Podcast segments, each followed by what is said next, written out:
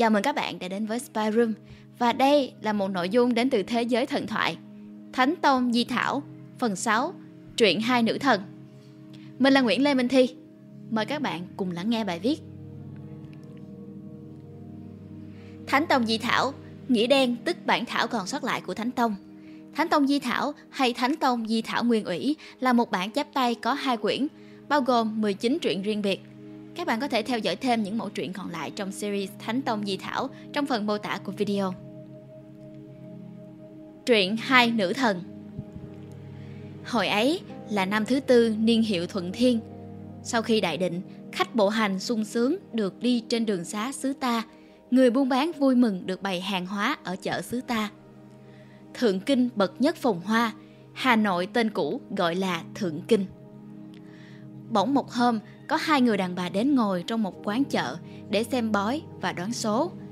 Hai người này sáng ở chợ Thanh Xuân, chiều ở chợ Dừa, khi ra Kinh ấp, lúc về Tràng An, không nhất định ở nơi nào. Hình như có ý ngược xuôi để dò xét sự gì. Nhìn kỹ hình dung thì thấy một người ước ngoài 40, tóc xanh đã điểm sương trắng, mặt ngọc đã nhạt màu hồng.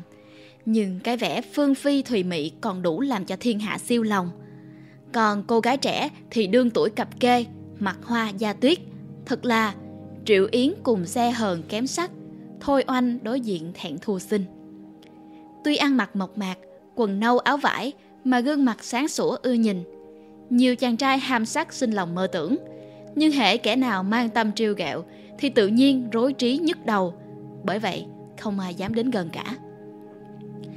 Ngày ngày, họ đến quán chợ từ sáng sớm, trải hai chiếc chiếu cói, trên đặt nửa bộ sách số và một con rùa bề ngang độ một tấc, treo trên mảnh vải đỏ, có hai câu viết chữ mực, bói toán không thần, ba đồng một quẻ. Bày xong, hai người cùng ngồi xuống chiếu, cất tiếng hát. Người nhiều tuổi hát rằng Ngựa không vẫy, ngựa không vẫy, con báo thù cha, ai rằng không phải, thấm thoát giáp hoa gần nửa đấy. Mẹ vậy, mẹ vậy, gió cuốn không thể nhờ, cánh bay không thể cậy. Mối giận chim lân dốc sông ngòi, đêm ngày tóc bạc lo ngày ngáy. Ngựa không vẫy, ngựa không vẫy. Cô gái trẻ thì hát Đông ngu, đông ngu, đã trải ba thu, ba thu chữ độc nặng căm thù, núi có cây châu, thiếp có hiền phu, thế nào ru, thế nào ru. khu ngọc chơi đế đô, chưa thể tuyệt thực lên thiên cù, lên thiên cù cùng hoài ngu, mịt mờ đỉnh núi tượng nàng tô. Khúc hát chuyển nghìn vạn đoạn, tiếng rất thảm buồn, người đi chợ đứng nghe xung quanh, có kẻ phải xa nước mắt. Họ hát xong mới tiếp khách, Cách đoán số thì chỉ khẽ bấm đốt ngón tay mà đoán được giàu, nghèo, thọ, yểu, việc sinh tiền, việc tử hậu, rất thần tình. Cách xem bói chỉ hơ qua mai rùa mà tính rõ năm tháng ngày giờ, chuyện còn mất, chuyện tử sinh đều đúng cả. Đoán xong, hé môi son, bảo nhỏ khách rằng trả tôi ba đồng tiền và đặt xuống cạnh chiếu cho tôi. Khi người xem đã đi khuất, họ trông thấy người nghèo đói nào đi qua là gọi lại chỉ cho tiền, không từng thò tay cầm của người hay tự tay cầm đưa cho người khác. Cả chợ chưa ai trông thấy họ ăn uống ra sao. Hễ mặt trời lặn là họ ra về. Có kẻ hiếu kỳ dò theo, có ý muốn xem họ trú ngụ nơi đâu. Nhưng chỉ được vài bước là chóng mặt ngã lăn, không theo được nữa. Cứ như thế đến hơn 3 tháng. Thốt nhiên, một hôm người kia, người nhiều tuổi tuy cùng đi với cô gái trẻ, nhưng không hát, cũng không xem bói, đoán số, mà nét mặt buồn rười rượi. Cô gái trẻ thì vẫn hát như mọi hôm, người không biết thì cho là điên. Hồi ấy, có một nhà nho già quê ở phường Đại Lợi. Vì nhà nghèo, ngồi dạy học ở đất Đông Anh. Tiếp được tin cha ốm nặng, cho học trò nghỉ rồi một mình đi bộ về nhà. Vì lòng hiếu thúc giục, nhà nho đi không kể đêm tối. Đầu canh năm vừa đến bến đò Bồ Đề. Trong ánh trăng tàn, cụ nhát trông thấy hai người ở trên ngọn cây Bồ Đề đi xuống, bước đi ung dung, không ra dáng leo cây. Nhà nho vốn có chính khí, nghi là ma, vội chạy lại túm lấy áo hai người ấy, định giết.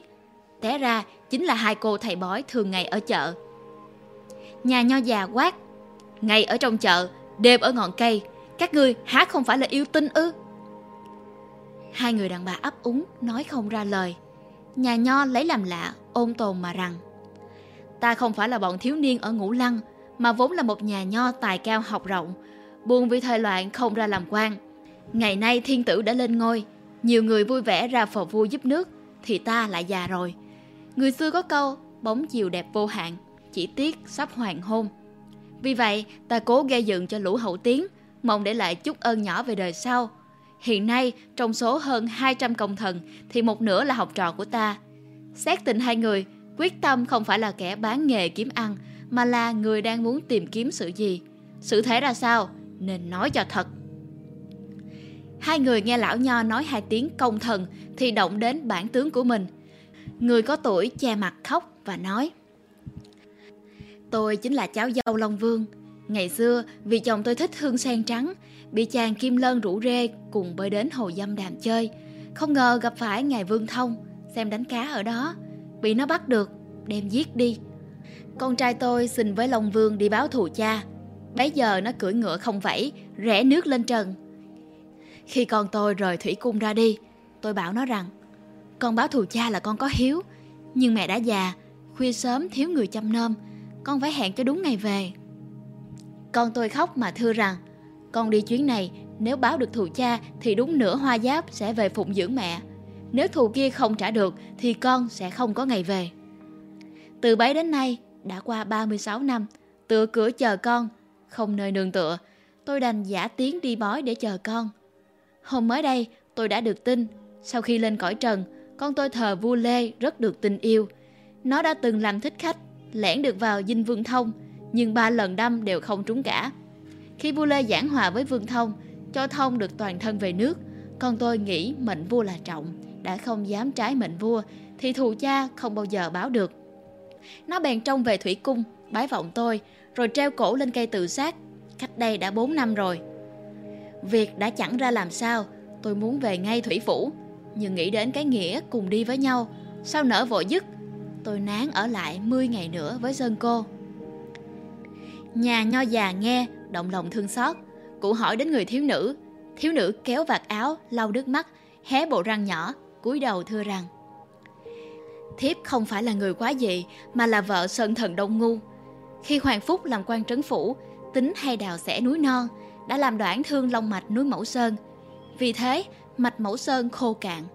Phu quân thiếp giận lắm, thường sai người rình đợi xe Hoàng Phúc đi qua thì quăng đá cho gãy nát bánh xe để báo thù. Phúc đoán biết việc ấy, không dám qua núi nữa.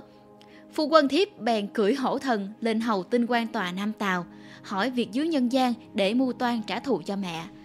Tinh quan đem sách Thái Ất ra tính và nói, rồi đây Hoàng Phúc về triều, Vương Thông ra trấn, nhưng sau hơn 10 năm nữa sẽ có người họ Lê tên Lợi khởi nghĩa ở Lam Sơn. Phúc sẽ cầm quân sang cứu viện, đến ải Lê Quang thì bị Lê Lợi bắt sống. Từ đấy thiên hạ đại thịnh. Phu quân thiếp mừng lắm, liền thác sinh vào nhà họ Bùi. Lúc chia tay, thiếp khóc xin theo. Vợ chồng hai người như một, Lan quân liều chết vì mẫu thân, thiếp đem kim chỉ xin tổng quân. Phu quân thiếp ngoảnh lại bảo, người xưa nói, nếu có đàn bà trong quân đội, tinh thần binh sĩ khó lên cao.